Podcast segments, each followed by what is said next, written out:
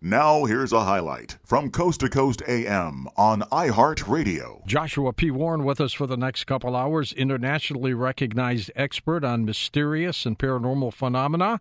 He's based out of Asheville, North Carolina, but spends lots of his time in Puerto Rico, where he is now. Josh, what are you doing out there?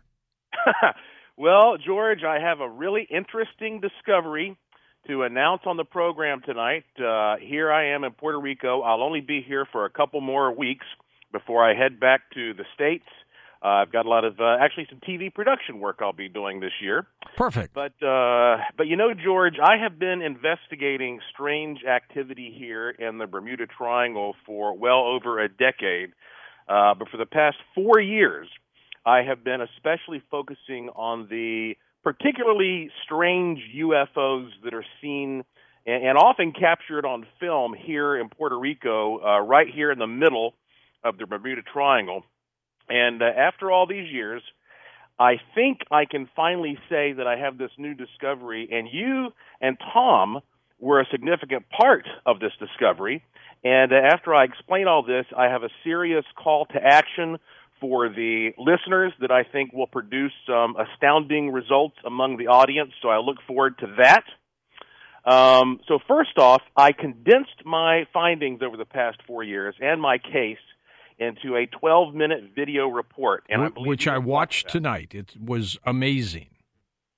Well, thank you very much because uh, it's it, it, it it's easy to watch 12 minutes, but boy, it took a lot of work to come here and get people to talk and open up and to collect the information that went into that. And uh, in order to sort of explain um, what, what, I'm talking about here, first off, coasttocoastam.com has a link. Uh, Sean put some great photographs up there for tonight. I also have some enhancements of different parts of the images uh, on my website, joshuapwarren.com.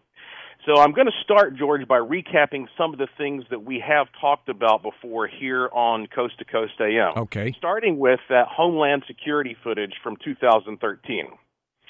Um, and of course, that's the thing that I started the video with. And for listeners who are not familiar with what I'm talking about, in 2013, at the Rafael Hernandez Airport, which is in Aguadilla, Puerto Rico, an infrared thermal Homeland Security camera captured this amazing object flying around about 9:20 p.m., zipping around the airport.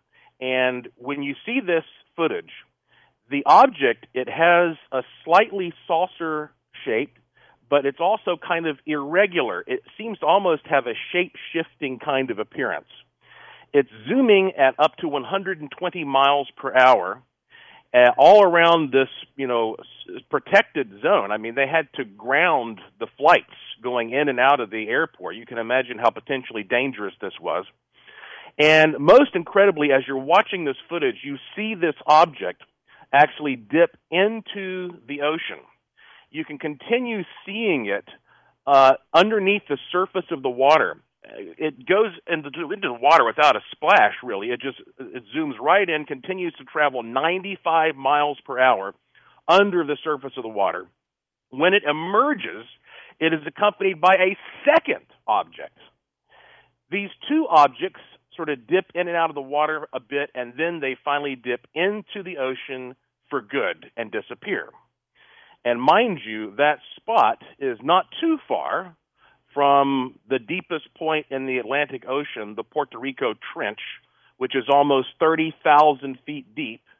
So if you put Mount Everest down in this trench, all you'd see is the little tip of Everest yeah, sticking right. up out of it. And these objects were about three to five feet long? That's exactly right. Um, they're relatively small. Um, and we can tell because this is thermal imaging that um, there was a slight temperature difference between the inside and the outside uh, of the object. The inside was uh, a little over 100 degrees. And um, and it didn't change that dramatically when the object went into the water and came out of the water. Now, I saw this footage, and by the way, when that footage was captured, there was a buzz all over this island because it is an island and everybody kind of knows everybody in one way or another. Even though there are three and a half million people here. Mm-hmm. Um, and and so there was a there was a lot of gossip, like, oh my gosh, you know, my brother works at Homeland Security, and they captured something, blah blah blah. So, it, but it took a while before this was leaked onto the internet. Well, around that same time, I started getting these other bits of imaging coming in from around the island of people capturing these similar, bizarre looking uh, UFOs. They all have that kind of rough appearance. They don't look necessarily like some kind of a structured metallic object. They have that dark, again, slightly saucer shape, but also kind of an irregular shape that almost seems to sort of shape shift a little bit. And it's around that time that I met a man here named Daniel Velez. And he really helped me sort of put a new um, spin, I guess, on what I might be seeing here and why these were, were different. Daniel Velez explained to me on camera that he is a descendant of the Taino Indians. Now, the Tainos lived here on this island for thousands of years. They were here when Columbus arrived in 1493. And they were unfortunately very quickly enslaved by the Spaniards and uh, worked practically to extinction. But he told me, Daniel, that over the years, it was common knowledge among Taino descendants that these objects existed and that you could actually go out and use a very simple technique to invite them mentally, you might say telepathically, to appear. And they just and show that, up. Absolutely, that they are conscious sensitive. And he demonstrated this for me. He went out, and you can see him actually in the video. He takes his cell phone, closes his eyes, and he sort of scans from left to right, especially over the water. And he showed me some of these astounding images of these bizarre things that would appear uh, practically on command. So I was inspired by him to try this out for myself, but I wanted to do it on a grand scale. So, of course, I came to you, George, and I said, hey, let's work together and do an experiment. This was in 2014 on the 37th anniversary of the WOW signal. That seemed like a fitting uh, symbolic time to do this, in which you record a message, George, inviting these visitors to appear at a certain set of coordinates. In the meantime, um, I'm, I'm the reason for the invasion, aren't I? you never know and um, and you recorded this message. We transmitted this into outer space on on that date. We had all the listeners sending their telepathic wishes out. We had people like Dr. Mulder set up a bunch of wishing machines so that we had mind powered technology working toward this goal. And I had a webcam set up at this set of coordinates.